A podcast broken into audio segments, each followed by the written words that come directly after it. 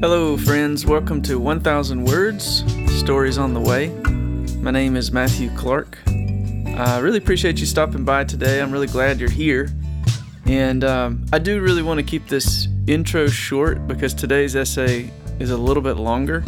Uh, suffice it to say that today, which is Martin Luther King Jr. Day, I wanted to attempt to pull together some disparate thoughts about how the gospel of Jesus offers a real hope for healing and reconciliation. And then I'll close out this episode with two prayers that were written by Dr. King. Um, and uh, so, as always, the text for this episode will be on my website, www.matthewclark.net slash podcast or slash 1000 words.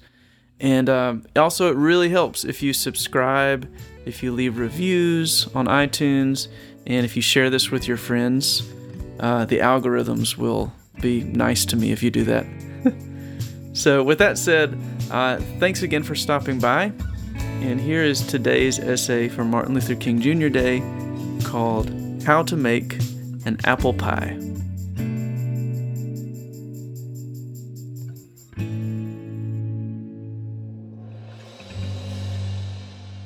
I remember being a little kid, and my mom would occasionally make apple pies.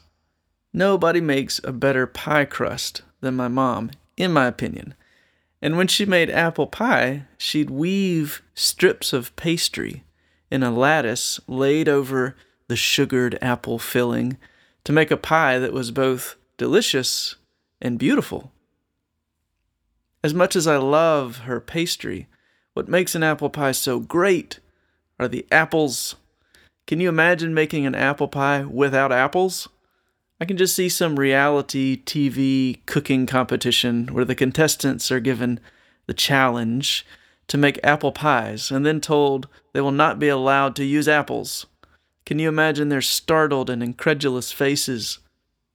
It's just not possible to make an apple pie without the primary ingredient well, today is Martin Luther King Jr. Day here in the USA. And Dr. King's bright dream for a unified vision of human dignity among the races in this country is still shadowed by the nightmare of racism.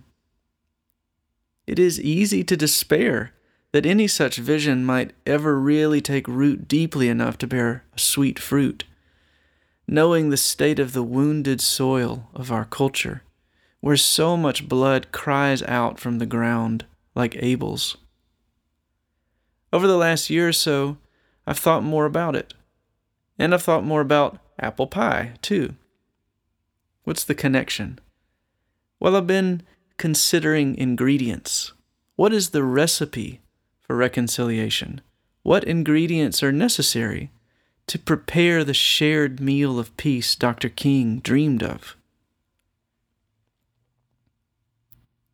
For starters, just like you need apples to make an apple pie, you'll need a real reason to start seeing that other person as somehow joined to you in a shared dignity that transcends but includes you both.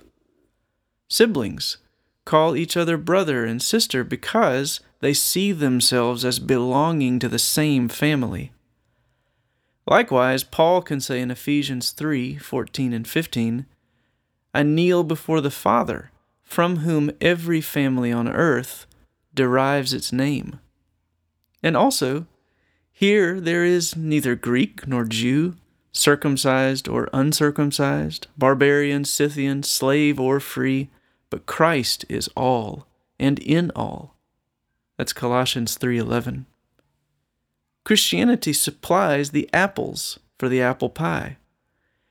In Christ, there is a transcendent basis for a unified vision of shared human dignity, regardless of race, class, or any other divide. Because if you are a human, you bear the dignity of the image of God. That dignity, bestowed by God, goes higher than all of our climbing and deeper than all of our falling which incidentally is why Christianity is the most inclusive of all systems race, family, background, criminal record, nationality, bank account, physicality, class, pedigree, achievements, or failures. None of that matters. The only requirement for eligibility is that you're a human being. This is the genius of Dr. King's approach to healing.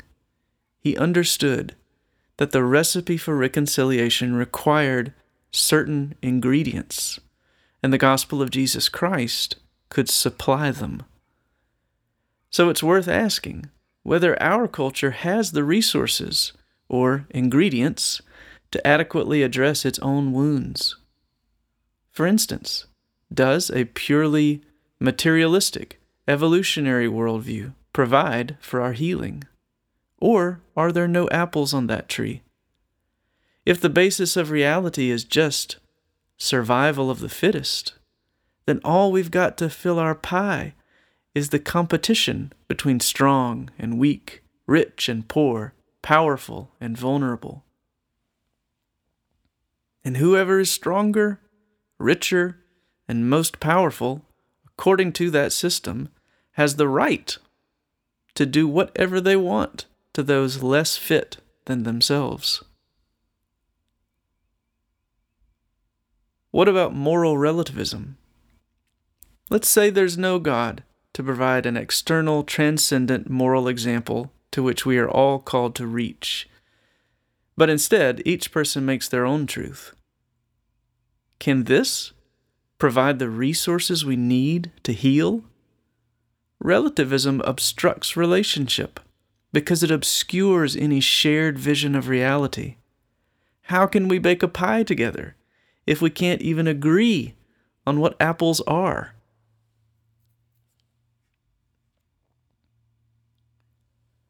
The last of our cultural resources I'll mention in this much too short essay is legalism. Alexander Solzhenitsyn, a Christian who was persecuted under Russia's communist regime last century, describes legalism in his 1978 speech at Harvard. Quote, Western society has given itself the organization best suited to its purposes, based, I would say, on the letter of the law. The limits of human rights and righteousness are determined by a system of laws. Such limits are very broad. People in the West have acquired considerable skill in using, interpreting, and manipulating law. Even though laws tend to be too complicated for an average person to understand without the help of an expert. Any conflict is solved according to the letter of the law, and this is considered to be the supreme solution. If one is right from a legal point of view, nothing more is required. Nobody may mention that one could still not be entirely right and urge self restraint, a willingness to renounce such legal rights, sacrifice, and selfless risk. It would sound simply absurd. One almost never sees voluntary self restraint everybody operates at the extreme limit of those legal frames. An oil company is legally blameless when it purchases an invention of a new type of energy in order to prevent its use. A food product manufacturer is legally blameless when he poisons his produce to make it last longer. After all, people are free not to buy it. I've spent all my life under a communist regime, and I will tell you that a society without any objective legal scale is a terrible one indeed. But a society with no other scale but the legal one is not quite worthy of man either. A society which is based on the letter of the law and never reaches any higher is taking very scarce advantage of the high level of human possibilities. The letter of the law is too cold and formal to have a beneficial influence on society. Whenever the tissue of life is woven of legalistic relations, there is an atmosphere of moral mediocrity, paralyzing man's noblest impulses and it will be simply impossible to stand through the trials of this threatening century with only the support of a legalistic structure. End quote. Solzhenitsyn affirms the legal system in one sense, but also points out that it's not enough because we tend to equate right and wrong merely with legal and illegal. That devolves into a battle of technicalities, where as long as we're doing what's legal, we don't have to feel any guilt about doing what's ultimately unloving. In other words, legalism becomes a way to excuse ourselves from the call of God, to always be reaching toward the highest good for our neighbor. After all, the man in Luke 10:25 who asked Jesus, "Who is my neighbor?" was an expert in the law.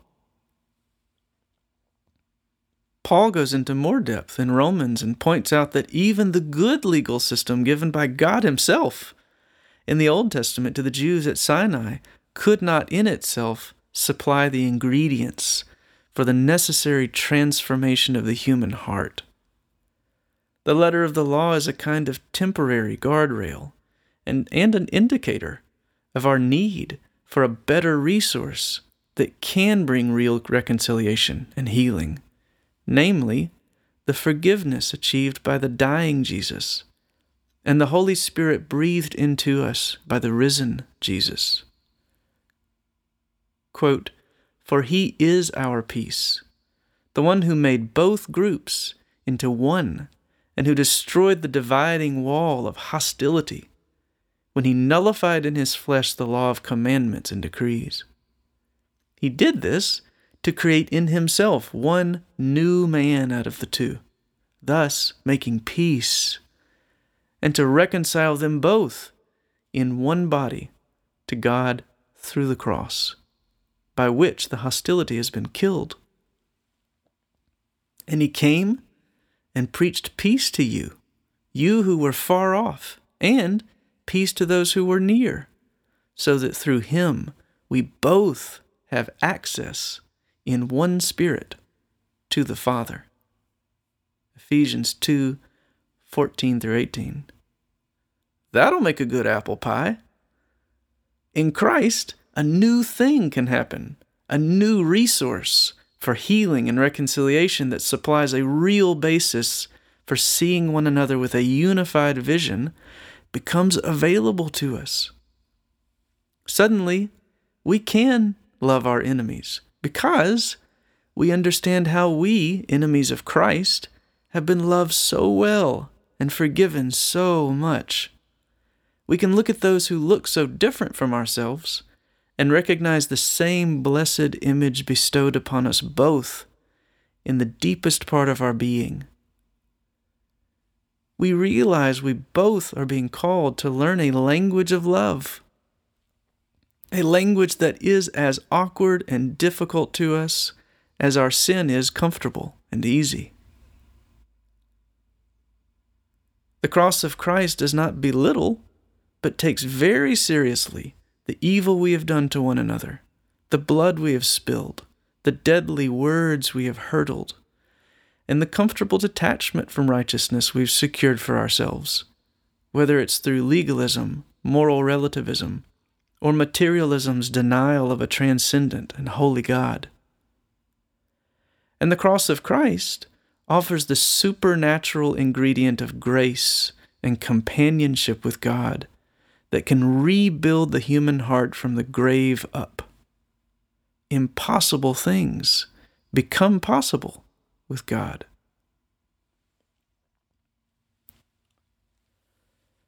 And at the table King Jesus sits, you will see faces from every tribe, language, and ethnicity seated together in a beautiful vision of absolute harmony absolute unity and love.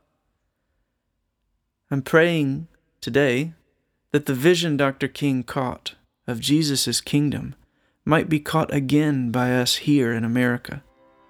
That we could sit and smile beside one another at the table as we taste the shared goodness of that sweet apple pie.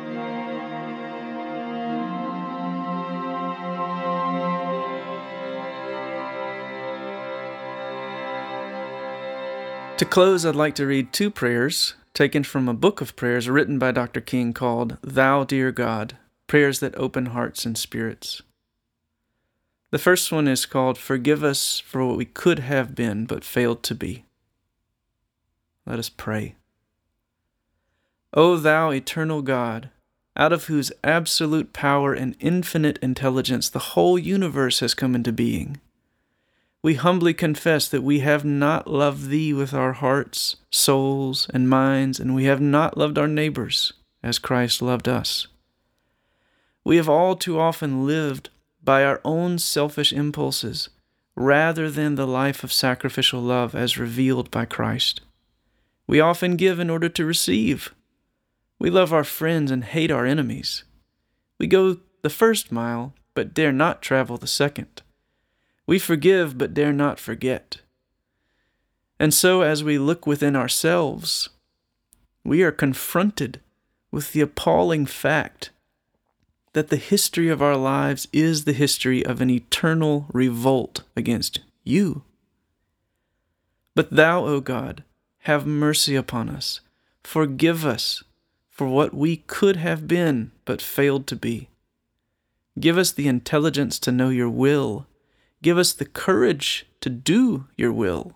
Give us the devotion to love thy will. In the name and spirit of Jesus, we pray. Amen. And the second prayer is in the unity of spirit, in the bond of peace, and in the righteousness of life. Let us pray. O God, the Creator and Preserver of all mankind, in whom to dwell is to find peace and security, toward whom to turn is to find life and life eternal.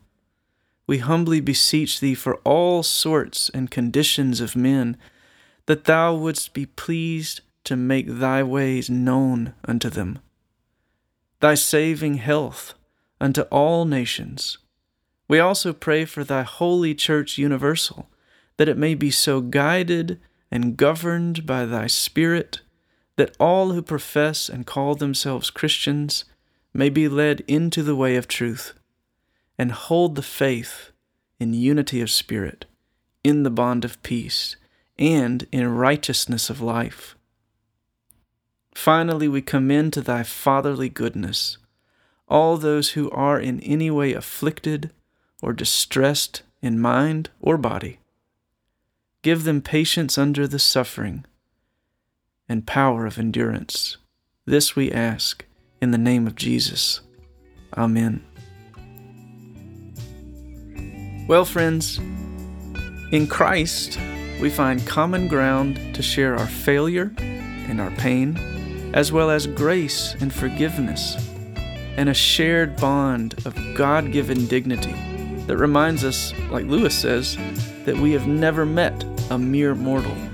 Every human you've ever met is an unimaginably precious creature to our Father. Besides that, please subscribe, comment, and share this episode if you enjoyed it. Thanks so much again uh, just for being here. And I will look forward to seeing you next week.